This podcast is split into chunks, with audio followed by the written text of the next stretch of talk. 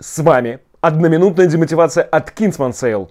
И мы очень быстро прикладываем все усилия для того, чтобы сделать каждый ваш день. Сегодня наша фраза звучит так. В наши дни мир движется так быстро, что человека, который говорит, что что-то невозможно сделать, прерывает тот, кто это делает.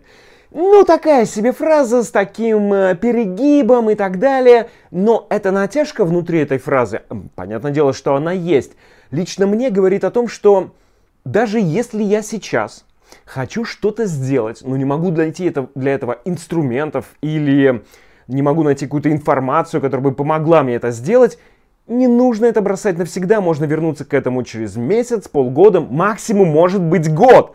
И вполне возможно, что и инструменты появятся, и знания тоже добудутся.